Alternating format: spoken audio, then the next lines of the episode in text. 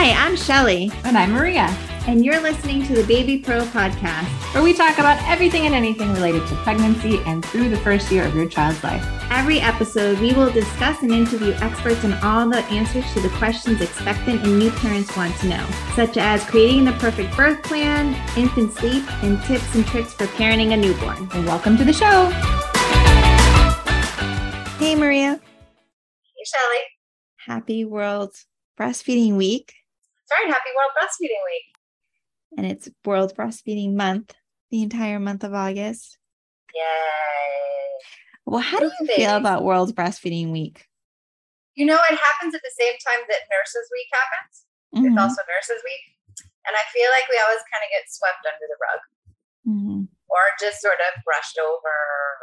We all celebrate it. Everybody else is like, it's Nurses Week. Yeah.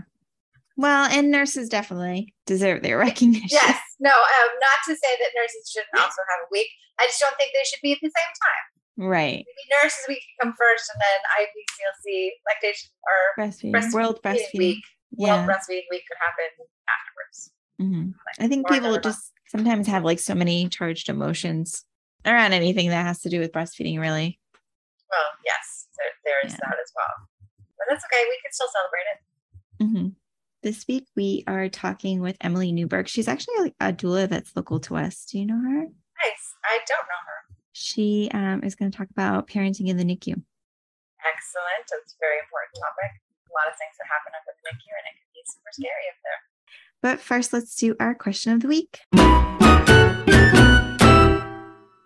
So this one was submitted through Instagram, and the question is: um, My baby won't take a bottle. I've tried every nipple on the market. What do I do? Yeah, you find a lactation consultant. Yeah. I always like Summer never took a bottle. Did I ever tell you that? No, I don't think so. Yeah, she knew she would just like scream the whole time I was gone, Mm, and then when I got home, she would like feed for hours and hours and hours to make up for Yeah. it. Yeah, desperately trying to chug. Yeah. Yeah. Yeah, I mean, that's definitely tricky. And I know it's super stressful for parents, especially if they're exclusively breastfeeding and they've kind of waited until they need to be giving a bottle and then all of a sudden he doesn't want it or can't take Mhm. it or struggles with it, all of those things. Yeah, the number of bottle consults I've been getting has like quadrupled since COVID hit.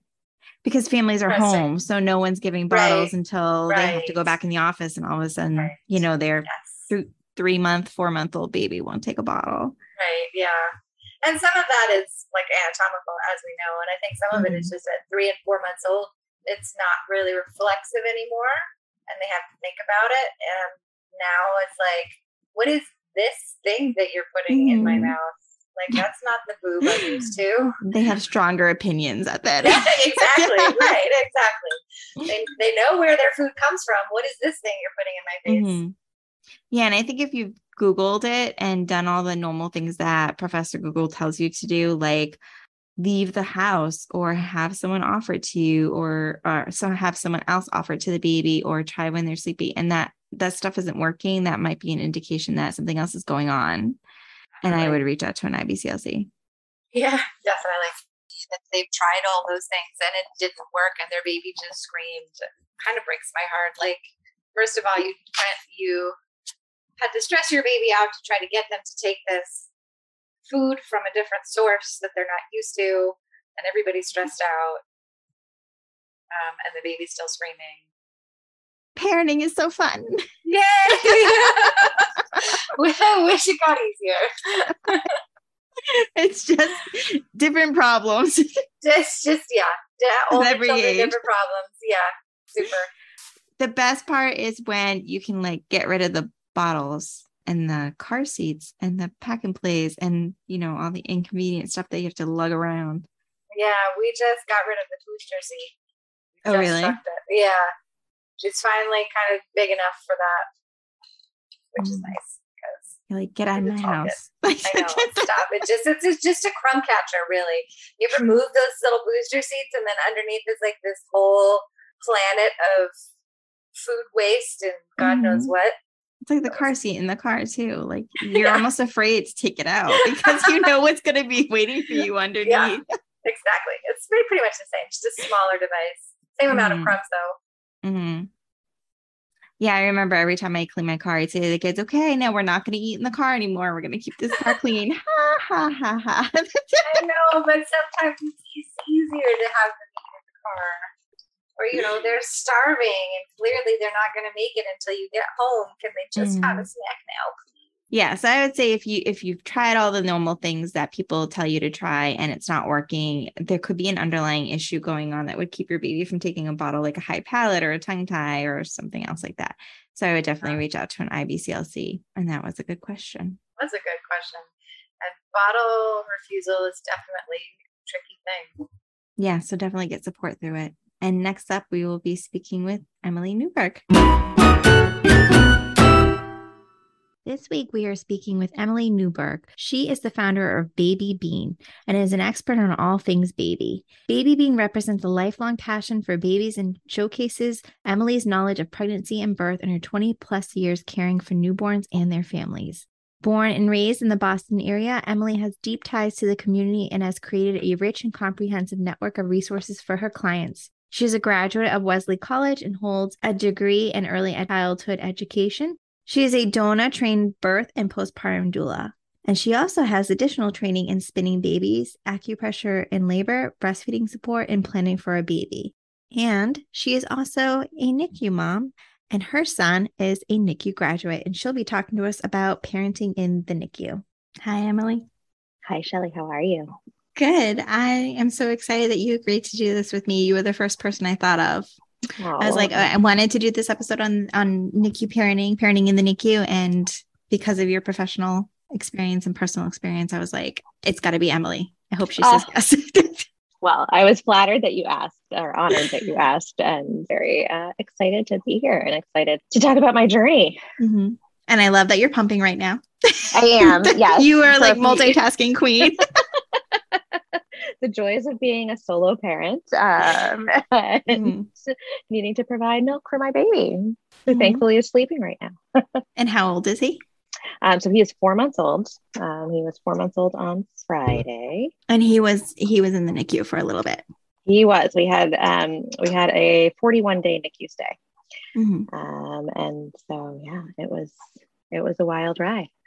And was that because he was premature? He was. So he was born at 36 weeks and one day. Mm-hmm. The, I sort of knew through most of my pregnancy that we were going to be facing a C section probably around 37 weeks uh, because of a placenta previa. Mm-hmm. Had a very scary few weeks where they thought I had something more complicated than that. Um, and then it thankfully resolved. So I sort of thought I was in the clear and that I would be smooth sailing. And then um, I started bleeding at 31 weeks. Oh.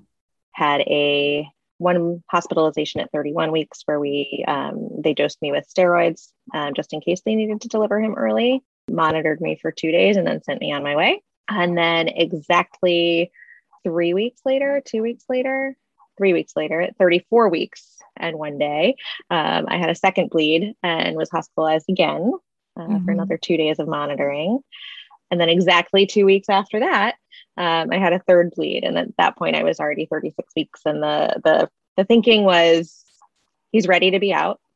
Mm-hmm. It's not worth sort of the risk of keeping him in just for another week and a half before the you know the planned C section. Well, can you give us your um, professional background too, because that ties in. Sure. Um, so I um, I have my background. I have a master's in early childhood um, and elementary education. I taught first and second grade for six years and then um, jumped off a cliff and um, launched my doula business. So I am a birth mm-hmm. and postpartum doula and have been for the last six years. So have guided more than 200, probably more than 300 at this point, families through the birth and postpartum journey, mm-hmm.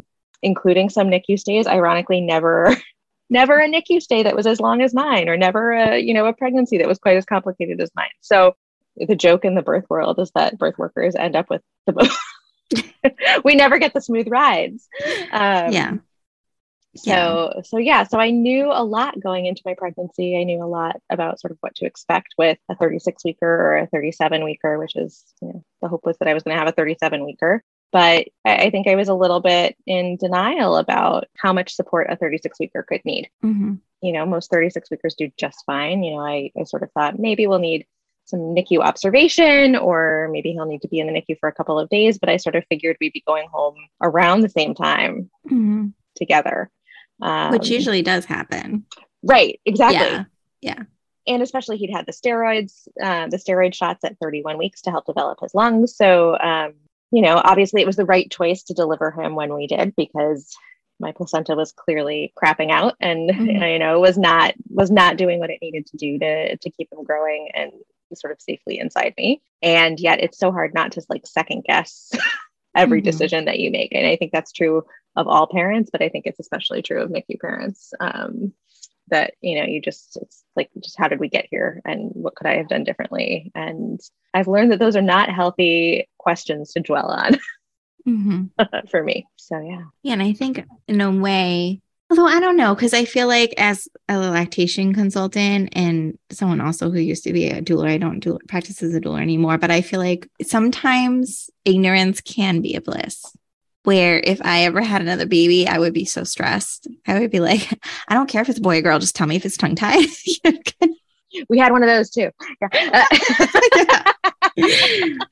So like as a doula with you having all the the knowledge and the expertise that you had because you've been supporting families through this, you sometimes knowing too much cannot be a benefit. Do you do you think that was the case with you or do you think it can be the case but you felt that it wasn't? I think I felt robbed of the the kinds of births that I've experienced, like I've supported. um, mm-hmm. and I but but I also had a lot of time during my pregnancy to come to terms with that because I knew from a pretty early point that I was probably going to be facing a planned C-section. Mm-hmm. And that I wasn't going to get to experience labor. And so it was hard to wrap my head around that. I definitely feel like in the moment, sort of after he was born, I just was sort of doing what needed to be done. This sort of idea of like one foot in front of the next to like do the next right thing to get him taken care of uh, and making sure that I'm taking care of myself to make sure that I'm healing from my surgery, healing and resting and, you know, getting sleep and pumping for him and doing all the things that I need to be doing while he is in excellent hands and mm-hmm. sort of I do think that my background both as a doula and as a teenager I volunteered in a NICU so I think my level of trust in the NICU team and the staff to take impeccable care of him was there. And I, I that's probably not the case for every NIC parent who walks into the NICU, mm-hmm. um, or at least not right away. Mm-hmm. But I felt incredibly fortunate to be um, in the hospital where we were. Uh, we were at the Brigham, and um, it's a hospital that's really great for high risk stuff. And if you need to be in the NICU, that's the place to be in mm-hmm. Boston, mm-hmm. or one of the one of the few places to be. Um, so I felt very fortunate that, you know, that we were where we were. Mm-hmm. And, and you kind of build a NICU family. I think that's the other thing that I, I learned that while you're there, the nurses are incredible. mm-hmm. They're some of mm-hmm. the most amazing nurses I've ever seen. And I, I thought mm-hmm. that at the, the NICU that I, that I worked at in high school. Um, and it's definitely true at the Brigham. I really appreciated that we had a primary team of nurses. So he had two primary daytime nurses and two primary nighttime nurses. And so whenever one of them was on, we got them, which was most of the time. Um, and certainly there were shifts that were covered by by other nurses on the floor, but having the consistency of care, uh, mm-hmm. uh, people who really got to know him and and love him, really helpful for me. And mm-hmm. I, they still get daily up, not daily at this point, but we're, you know, at least a couple times a week, they get updates um, and pictures from us uh, to see how he's doing. Mm-hmm. So I think, you know, they're going to be, they're going to be a part of our lives for a long time.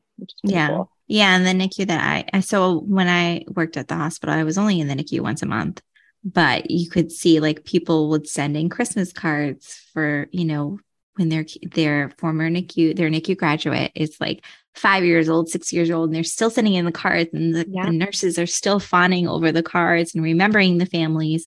One time I had a family ask me, like, okay, when when we left the NICU, the nurses were like, send us updates, but is that something they really mean? Or is that just right. something they say to be nice? And I was like, no, you don't understand. All those Christmas cards are hanging on the wall. like, yep. like we want to hear from you and how your your family is doing. And they all in pre-COVID, of course, when visitor restrictions were a lot less strict. Yep. Parents would bring the baby back to visit the nurses all the time. Yeah, it's like it's a really special place. Most people, you know, are fortunate enough never to have to sort of set foot in the NICU with their own children, but it mm-hmm. is really a pretty incredible place. And I feel like you know the docs are amazing but the nurses really make the experience i would say and it takes a special kind of person to be a nicu nurse and it's it's a very uh, like we i would joke with them all the time like it's a very niche field like you either mm-hmm. people either love it or they hate it And yeah. once people land in the NICU, they usually don't leave. Like that, yeah. they're usually lifers, like once they find it. And that was certainly true of all of the the nurses that we encountered mm-hmm. before, like our four primary nurses, that you know, we would have a lot of, and I think because of my profession, I will say, like, we had a lot of conversations, a lot of like really high level conversations about the medicine, about what was going on, uh, about the sort of nuances of caregiving and treatment protocols and things like that, and sort of the state of, you know, maternity uh, healthcare in this country. Uh, mm-hmm. but is, you know, uh, a disaster. it sure is. Yeah, it sure is. It was nice to be able to really sort of tease apart some of these bigger issues with them. Like as I'm sitting snuggling with my baby, once I was, you know, finally able to hold him and mm-hmm. and things like that. So it gives me a really big appreciation for like the nurses that you do find, whether on labor and delivery or in the NICU, whose communication styles are clear and factual mm-hmm. and compassionate at the same time. Like there's a way to present information and ex- explain what's happening to parents in really clear and yet really kind ways. And mm-hmm. that's a skill that really needs to be taught, I think, to all of these care providers and across, you know, across med- medical specialties. But again, I was fortunate that you know our nurses were just fantastic, and the docs that we were dealing with too were um, were really incredible and really great at sort of breaking things down to sort of understand like what is going on with my baby? How did we get here? What's the path forward? Mm-hmm. um, i learned not to ask the question when are we going home? Or you know when will he be released? I think that was a really hard realization too as a nicu parent to know that like you can't always predict what's going to happen one day to the next. Like you'll it's it's kind of two steps forward one step back with a lot of these babies. Yep. and having the NICU social worker available and there was also a family like case manager who was a NICU parent herself whose child was you know I think he was like 9 or 10 years old at this point. But um, having people there who have been through the experience and who are there like to support the emotional side of it for parents was also really helpful. Um, and I didn't even realize how much I needed that mm-hmm. until it was offered to me. They would just kind of swing by and check in and see how Noah was doing and see how I was doing and see if there was anything that I needed. You know, getting him like, you know, I was recovering from surgery.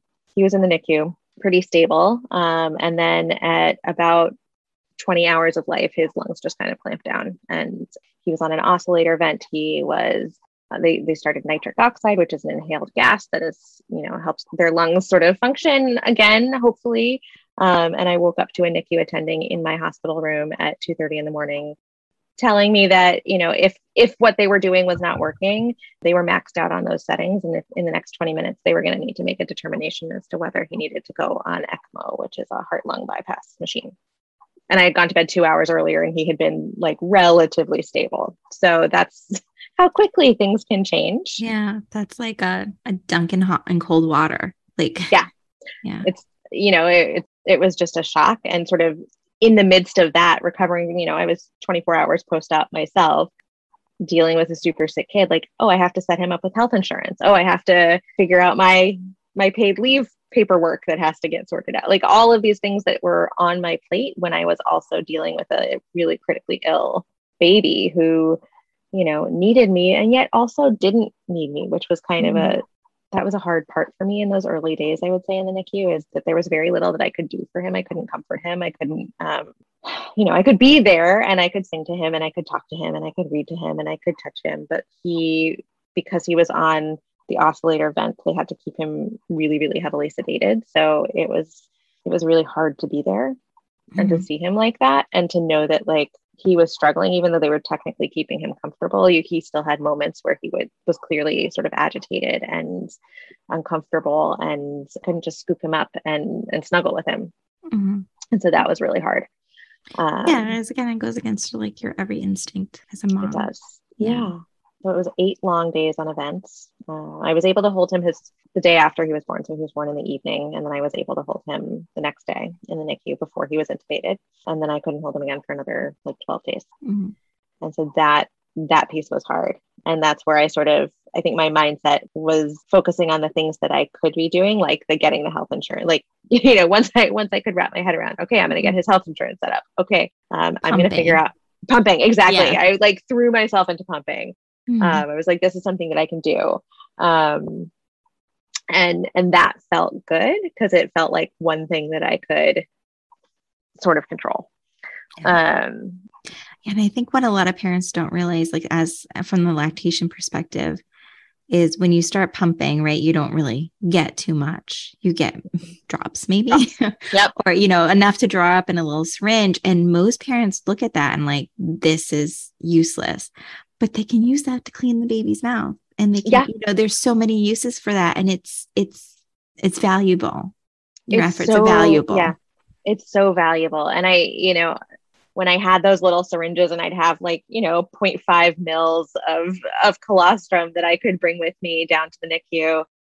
I remember actually, I remember the night the milk came in. I was I was still in the hospital, and and so I had you could I had a, I have a picture actually that because I was so proud of it of you know the little droppers where it's like you know half a mil, and then like the syringe that's like the three millimeter mill sorry the three milliliter um, mm-hmm. syringe that was full, and then next to the five milliliter one that was full, and then like the little two ounce collection cups that were mm like slowly like filling up, and you could see like the progression of of milk coming, and that mm that felt so you know i just remember being so proud of it i, I texted it to all like all of my friends yeah. who, who, are doulas and who, yeah, yeah. and parents and understand like look at this this is what i'm doing um, mm. and that felt really wonderful. And also, you know, he was so sick, they weren't feeding him right away.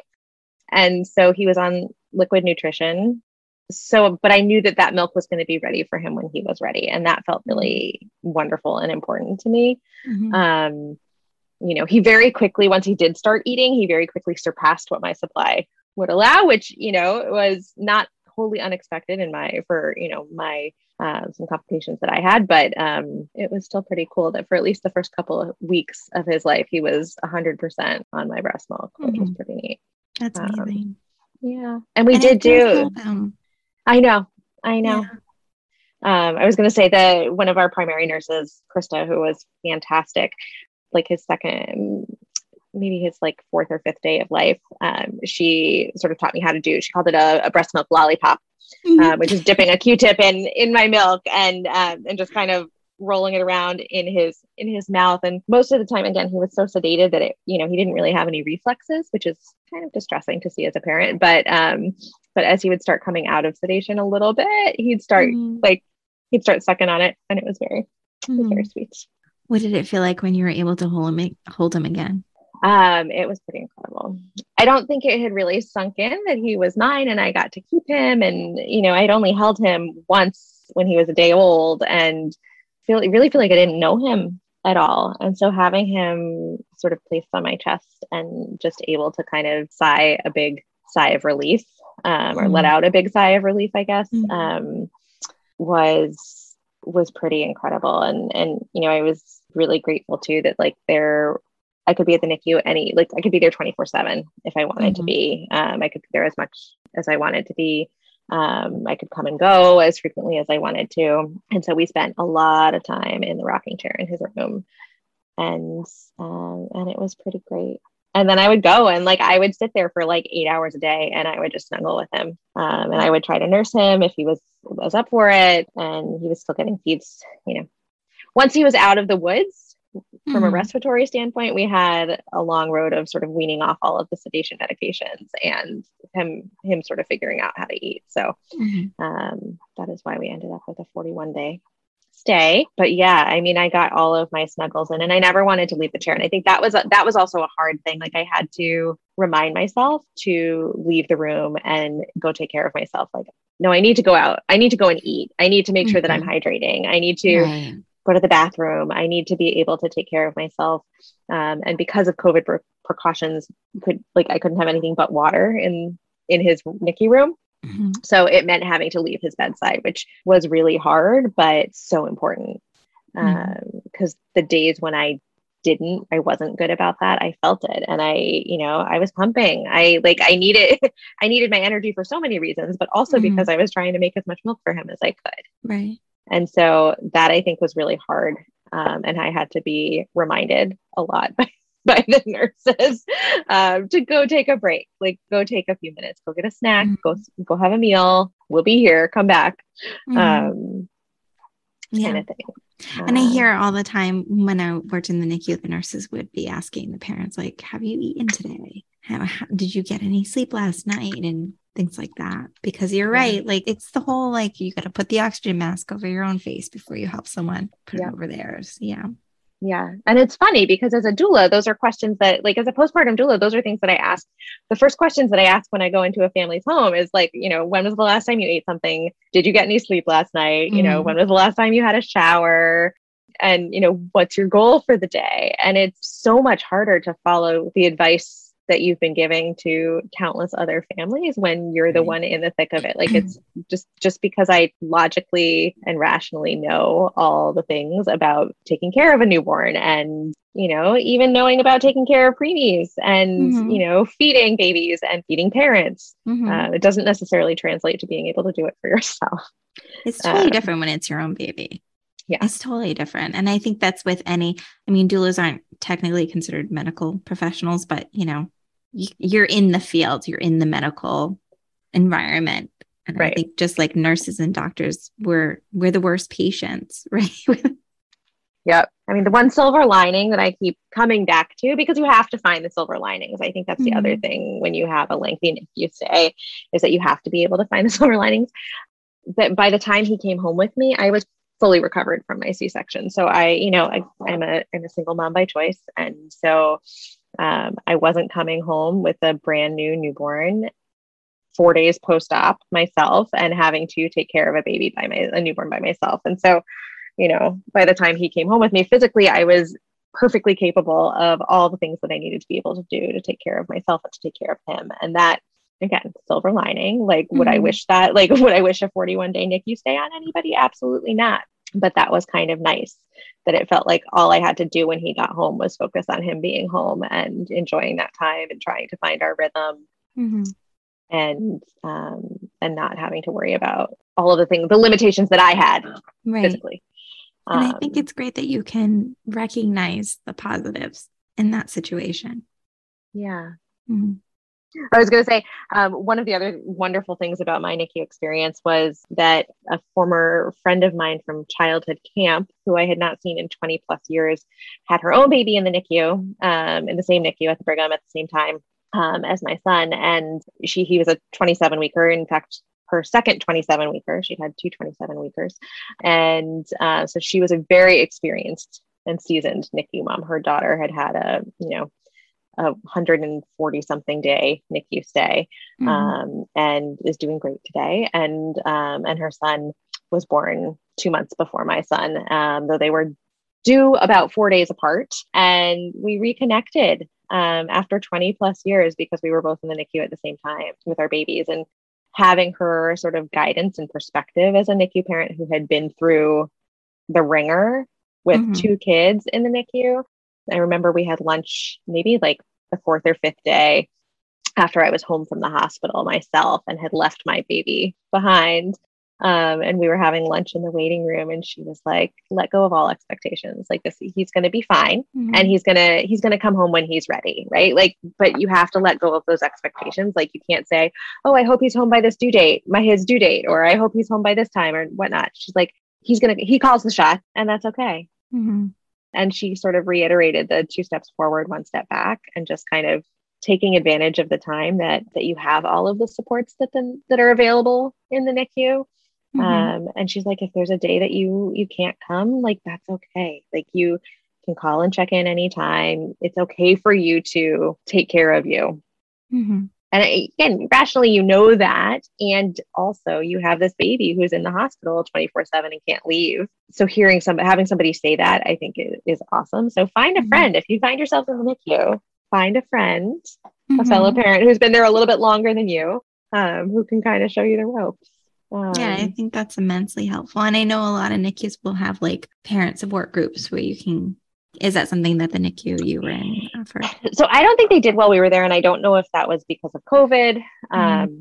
or whatnot. Um, they had like a parent CPR class, and they had a couple of other things like that available, but I think that things were kind of limited just because of of COVID. Mm-hmm. But I think it would have been really helpful. Um, But it's also hard because people are there to see their babies and they don't want to be pulled like you don't want to be pulled away from your baby's bedside. And and that you're you're kind of always torn with that. Mm-hmm. Yeah. But the, but the day my friend went home with her with her little guy uh, was about a week and a half before we went home. And um, she sent me a text the next morning and said, "Oh my God, stay as long as you can," because uh, because they had had a night at home. mm-hmm. um, and it again the humor you have to find the humor. Mm-hmm. Yeah, wherever you can. What was it like going from? Because I know some families I've worked with have struggled with this too. You're going from an environment where there's machines that's giving you constant data about your baby's vitals and measurements and whatnot. And there's always, you know, someone is always around a nurse, a provider. And then you go home. You get used to that, right? And then you go home by yourself and you're like, oh, where's the machine telling me yep. that he's breathing okay or that his heartbeat's okay? Yep. What was that like for you?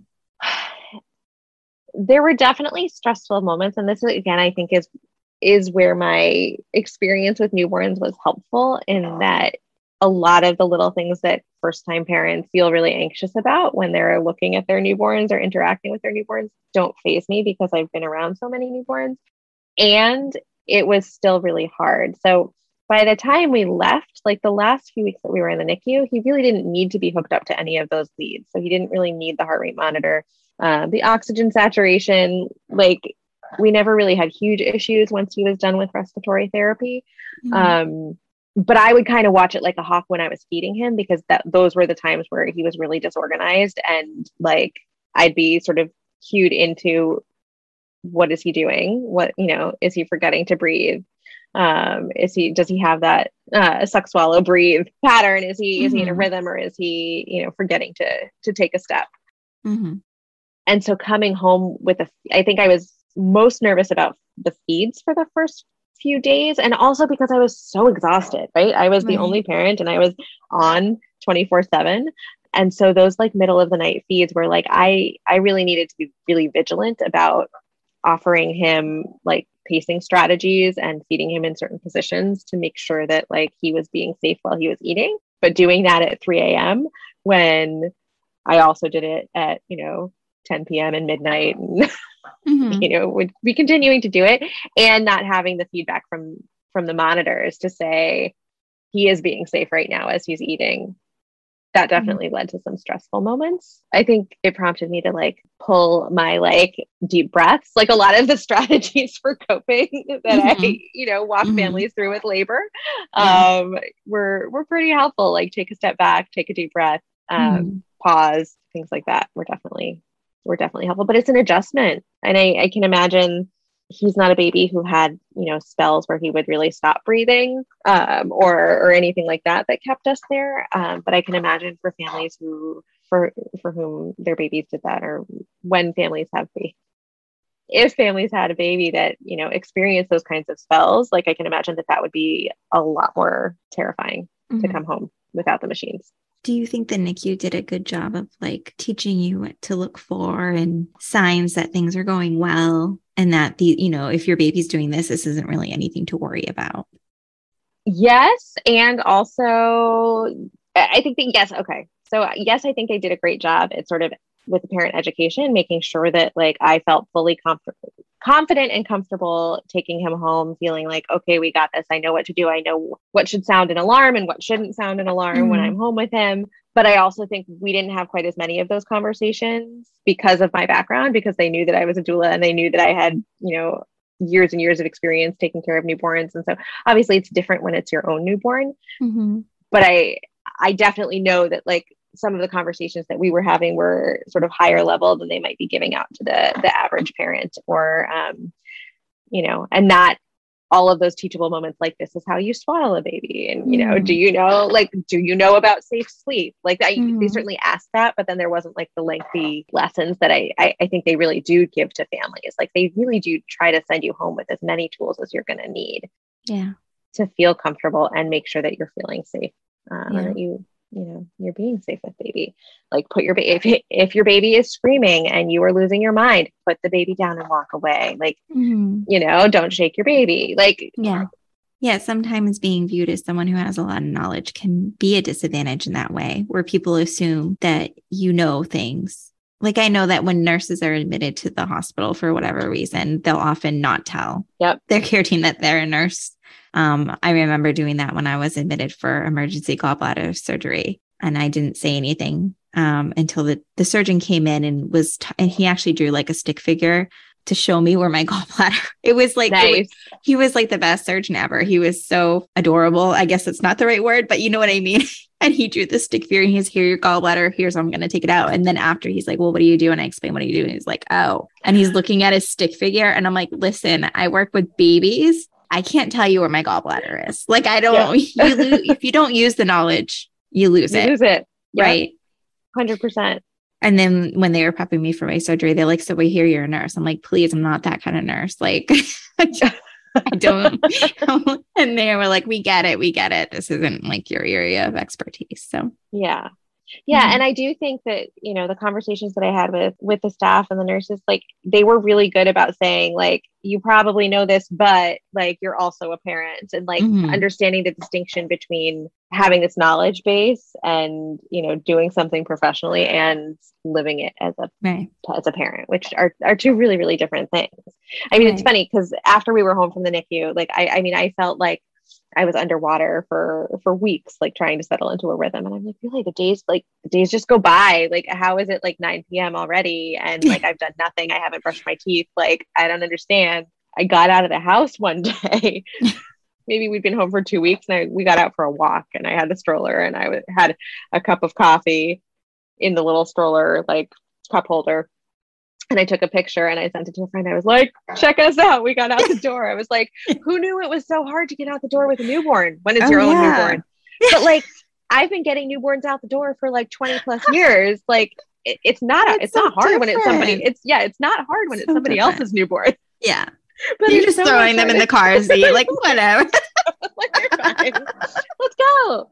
Like you don't have to think about wait, did I when was the last time I pumped? Like mm. how has he been fed? When does he need to, you know, when does he need to sleep? Is he gonna scream this whole time? Like mm. did I put a shirt on? Like or am I walking out with my boobs? Like are my boobs out? Like I don't even know. Like howdy neighbors.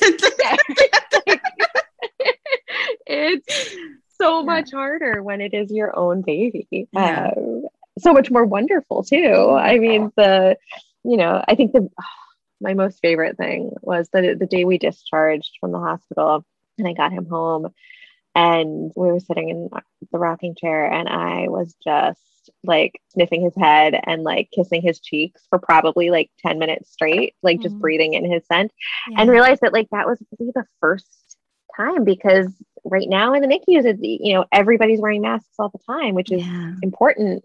Um, but it meant that I was wearing a mask with my own baby. You know, mm-hmm. I would take it down occasionally to take a quick picture, but like, or to take a sip of water or something like that. But for the most part, like, I didn't really get the like that's a, a whole level of feedback that you get, you know, or mm-hmm. a level of interaction that you get with your baby when they're home with you that, you know, being in the NICU during a pandemic, you don't get.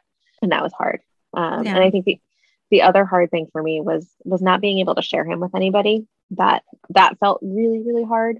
You know in the beginning you know i was there by my i was in the hospital by myself. I did have you know i had somebody stay with me the first night that i was in the hospital after he was born. The second night which was the really scary night when um, when he got really really sick i was alone in my hospital room. But thankfully had a friend who was on call in the hospital. Um, and so she was able to come down and, and sit with me and be with me as we sort of figured out what was unfolding and how how that was going to play out. Mm-hmm. um but then when i was discharged like i got a baby band on my wrist. Um, and and most you know a lot of families have two parents and both parents get a baby band and and they can at least share that baby together with each other. I think being a single parent was really hard because i was there by myself. Like i couldn't really share him with anybody. Mm-hmm it felt sad. There was definitely like a grieving process for that. Like I, mm-hmm. you know, mm-hmm. yeah, we can FaceTime with people, but like I can't, nobody, I couldn't have anybody from the outside come in and visit him. Yeah. Um, no one else knew what he smelled like. Right. Well, I mean, yeah. I didn't really know what he smelled like until he got home, but because of the mask. Because yeah, of the mask, but, um, yeah. Yeah. But um, but yeah, you know, that that did really feel hard. And actually it was the NICU social worker Um, and the family family guide, I can't remember what her her official title was, but um, they sat me down and they were like, well, you know, maybe you don't have somebody who's going to come in with you every day, but is there somebody that like maybe could come in like once a week and and be here with you with him mm-hmm. that you might want to give the baby band to? Like you don't, you know, yeah, obviously there's not another parent in the picture to to have to share the band with, but is there somebody that you would want to give that band to that may like even if they just come every now and then that mm-hmm. that might feel nice. Um, and that it hadn't even occurred to me um, to do that and so I ended up sharing it with my friend who's an OB in the in the in the same hospital, and so oh, she nice. she was able to cut. And, and then you know it was actually really helpful because it meant that she was able to get information about him, and she was part of like the team meetings and getting information from the medical team, helping me dissect that. Mm-hmm. Um, was really helpful and you know anytime she was on call in the hospital she would she could pop in and so ultimately i was able to hear, share him with somebody and that felt really great. It wasn't every time. It certainly wasn't, you know, more than a couple mm-hmm. times a week, but it was enough that um that I felt less alone as yeah. time went on there. So that, that, that I think that really speaks important. like volumes to her too, or mm-hmm. because you chose her and that's a very special role. Yeah. Yeah. yeah. Um yeah. Yeah. I think did they, really Did they include you in rounds they did. Yeah. Okay. So they so the first few days when I was still inpatient myself, I I was down there for rounds every day. And then after that, I ended up not being there most of the time for rounds just because it ended up being early enough in the morning that um that I was still sleeping um, mm-hmm. at home. Um, but I would always check in with one of the doctors. The residents would usually check in with me sort of when I arrived or and give mm-hmm. me kind of the the overview of like what they talked about in rounds. And if it was a an important rounding day. Like there were definitely a couple times where I had them call me, like they called me in um, and I was on the phone while they were doing rounds. If we were sort of presenting some change of course that uh, that felt important for me to be having a conversation with the whole team. Mm-hmm. But you you know they certainly encouraged and allowed parents to be there every day to be a part of that conversation, and that was really I really appreciated that.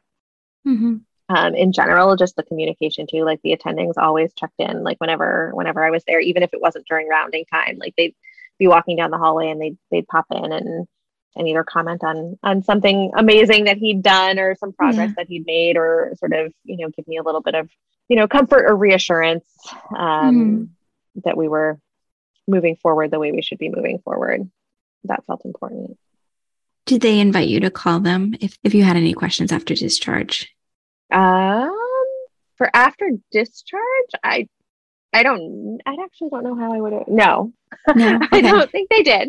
Um, I, yeah, I, some, some of the nurses I hear them like take calls from parents after the parents oh, go home. Oh, um, cool. If they have like a question, they would call, and you know, most of the time the nurse would be like, "Well, you know, this is a good question for the pediatrician," but it, it. I think it just was helpful for them to know that they could call and talk to someone that they trust that had been at their baby's bedside yeah. for so long. That's awesome. I mean, I we de- I definitely I'm still in contact with all of his again his primary nurses. So mm-hmm. if I had questions, I could have easily connected with them or reached mm-hmm. out. I, am saying I'm I'm lucky to have you know a friend who's a pediatric ER doc and yeah, you get all the friends in high places. Yeah,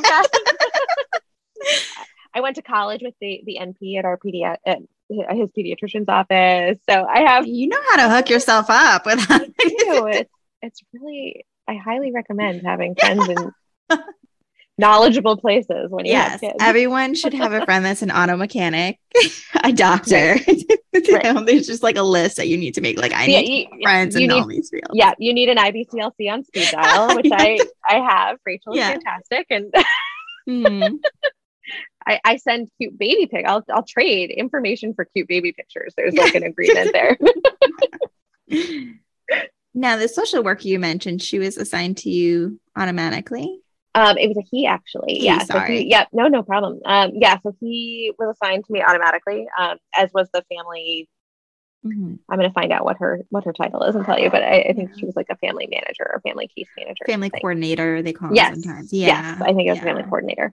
I think that's pretty um, standard in most hospitals too. If your baby's in the NICU, you're automatically assigned a social yeah. worker. Um, yeah, like they they came to see me, I think the second day that we were in the NICU, they came in and they, you know, introduced themselves to me. They like looked over, they met like they met Noah, they mm-hmm. and then they arranged to have like a conference room available for us to just kind of sit down and they got sort of the lowdown on like who am I, who's who's in my family, who's important, mm-hmm. um, you know, how was the pregnancy, how was the birth, you know, what mm-hmm. are we mm-hmm. facing and and what kinds of services do they have available and how could they how could they support me? Mm-hmm. Um, and and they did like things that I didn't even realize that I needed, like the figuring out of getting him, you know, getting him on health insurance. Um, they were able to connect me with a person like in the mm-hmm. hospital who could do that for me. Like they were able to take some things off my plate that I wouldn't even have known to ask for or that I could have had help with. And so right. that that was really nice. Such a valuable resource. It is. It is. Did you hire a postpartum doula yourself? I did. And fantastic. Yes. The challenge of, you know, the challenge of being um in the NICU for six weeks is that our timeline was really thrown off. So he came, he was four weeks early. He was a week and a half earlier than we expected him to be there. And then he ended up staying in the hospital for, for longer. So by the time we got out of the NICU, the timeline for how much help she had available um, mm-hmm before she had other families lined up that she needed to help was um, was a little limited but um, mm-hmm. but I was glad to take her for whatever whatever she could mm-hmm. she could provide and and you know she came I think she came two nights a week for the first couple of weeks that I was home and then came came one night the week after that and um, mm-hmm. just knowing that there was like going to be a, a light at the end of the tunnel that there was going to be one night where I could sort of catch up a little bit and have somebody to to chat with in the middle, you know, during pumping sessions and things like mm-hmm. that in mm-hmm. the middle of the night was really, really invaluable. Sure, yeah. Um, because you know about the sleep deprivation, but it, everybody always says this, like you don't really know about it until you yeah. experience it. Like you can't possibly know. It's so cliche, but it's so true. So true. Cliche, yeah, cliches are cliched for a reason, right? Yeah. Do yeah. you think as a doula, your experience in the NICU has changed in any way the support that you would give any future families that you serve whose babies are in the NICU? Like, are there things that you would do differently to support them? Yeah, I think that the I think that the families that I've had who have had NICU experience, I again, I I've been really lucky in six years of of birth work that I have not had anyone have really longer than like a, a week long stay in the NICU until me. But I think that even a short, like, the sort of making it clear to families that you're available and that you're thinking of them and that if there's anything that you need, I think being proactive too about you know offering rides like the, it was hugely helpful to me when i got home. I had friends um, some of whom were doulas and some of whom were not who were like, "Do you need a ride back to the hospital so you can go visit your baby?" Um, mm-hmm. They, you know, or if it was a friend from afar and they couldn't be here in person, like, "Do you need a, a gift certificate for an Uber home or a Lyft mm-hmm. home?" Um, things like that that I wouldn't have thought of. Takeout, like Grubhub or like DoorDash gift certificates, mm-hmm. things like that. Like just really practical things. Like, how are you being fed? How are you getting to and from the hospital? Do you need help with those things? Like proactively offering specific things, I think is something that I will do for any families who have NICU experience going forward. Like, mm-hmm. I am going to drop off food for you. It will be in a cooler. You don't have to be home. You don't have to do mm-hmm. anything, mm-hmm. but I'm going to make sure door. you have it right. You don't have to answer the door. Um, but the people who showed up really showed up um, and had no expectations about like needing me to be anything for them or needing to be on or needing to interact with them. And I think that that felt mm-hmm. really helpful. Um, mm-hmm. so I would want to make sure that any families that I work with would have that experience as well. Yeah, I think that's so important too because it's often overlooked. And I think some people tend to wait, like, oh, when the baby comes home is when that family is really going to need help. So I'll wait, not yeah. realizing that they need help and support all along. Yeah having a baby in the NICU is a full time job. And I think, you know, I was fortunate in that I was able to be fully present in the NICU. And like it was my job during that mm-hmm. time to go back and forth to the NICU every single day um, and be there as long as I you know, wanted to or could. Um, and then come home and take care of myself. But um, not everybody has that luxury. Sometimes parents have to go back to work when their kids still in the NICU, and yeah. I can't even fathom what that would feel like and how it would feel to have to juggle that. Mm-hmm. Um, or they can't get a ride, or, right? And or they have yeah. other kids at home where it's hard to leave, right? Because who's right. watch those kids? You know exactly, exactly. And you know, again, your kids are in phenomenal hands when they're in the NICU. And that's, for me at least, that was really reassuring. Mm-hmm. Um, I also knew that I could call anytime, day or night, to check in with whoever the nurse was who was who was uh, there with him, um, and I could get an update and see how his day was going or see how his night was going if I wasn't there. But it's a all encompassing. Like there was mm-hmm. nothing else. I went to the NICU. I stayed. I snuggled with my baby and pumped there for you know eight to ten hours a day. I went home, eat something, and like went to sleep and got up to overnight to pump and and did it all again every single day for 41 yeah for yeah. four for 41 days um mm-hmm.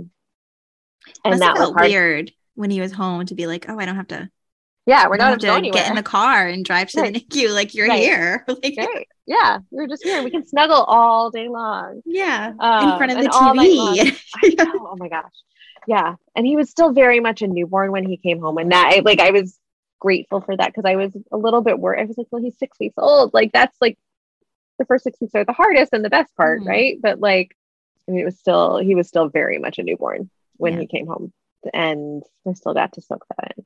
Mm-hmm. And I'm still glad that he's smiling and giggling and starting to, you know, explore Isn't the world in new ways now. oh my goodness. What is one thing like, what would be your top tip for parents who are facing a NICU stay? Um, that is a great question.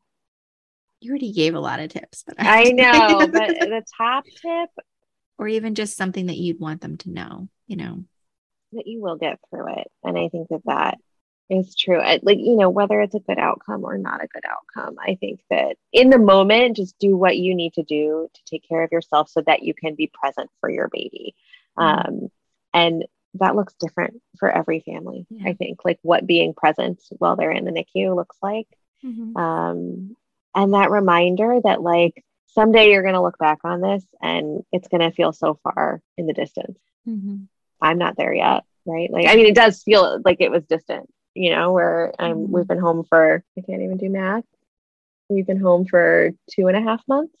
Mm-hmm and it feels like a long time ago. And I feel like most of the time I'm fine and not feeling emotional about our journey because I knew and I trusted that we were in the right place and he was getting the care he needed. And, you know, but every now and then you have to let yourself have all the feels too. um, right.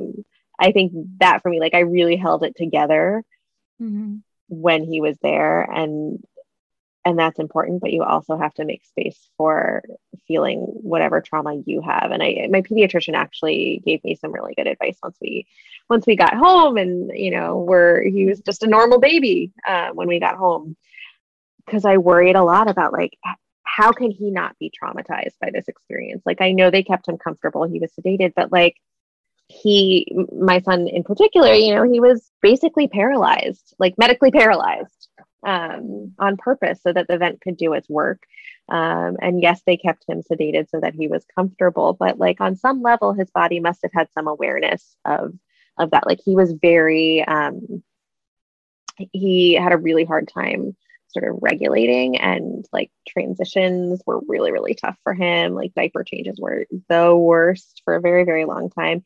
He was just you know very um quick to get upset and hard to console and and would be rigid a lot of the times. And some of that's mm-hmm. preemie stuff that like just was immaturity that like he needed to sort of grow out of. But i remember being really worried about that. Like how like on some level he must like his body must hold that trauma right there's a fabulous book called the body keeps the score yes. um, about how the body holds trauma and like mm-hmm. you know who knows what these babies are thinking like you know do i think it's going to impact him long term for his life no but i found myself questioning that a lot and the pediatrician was like you know he's not trauma his brain is so plastic and you know mm. he's these babies are so resilient she's like your trauma however like yes. the, the, trauma that nicu parents have is something like right? but you yeah and you have don't ptsd from the trauma yep the and you're she's like and you do have to work through it and you also have to like figure out how to separate your trauma from like projecting your trauma on him which is something as doulas we talk a lot about too mm-hmm. anytime we're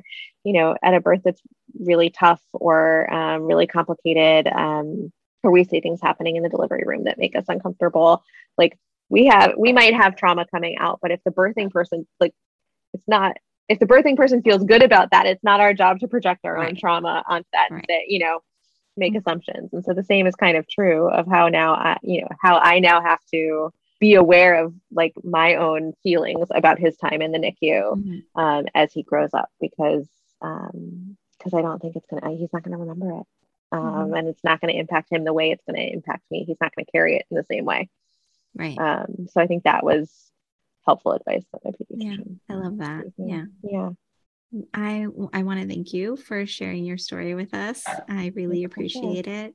Where can families? I know you're not working right now. I assume. But yeah, not at the where, moment, but not at the moment. But where can families like connect with you and find out more about you? Yeah, absolutely. So um, my doula practice is Baby Bean Maternity Consulting. Um, the website is babybeanboston.com can find me on there. Um, I am not taking birth clients or postpartum clients at the moment, um, but I have a feeling I'm never going to leave birth work completely. So, um, so people can reach out to me um, through my website for sure. Um, I am terrible at responding to inquiries at the moment um, because I have a four month old, but you're just a little busy.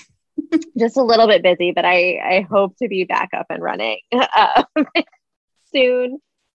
I'm not really um, I'm not very good about social media. So that's uh, probably smart yeah. to be honest. yeah.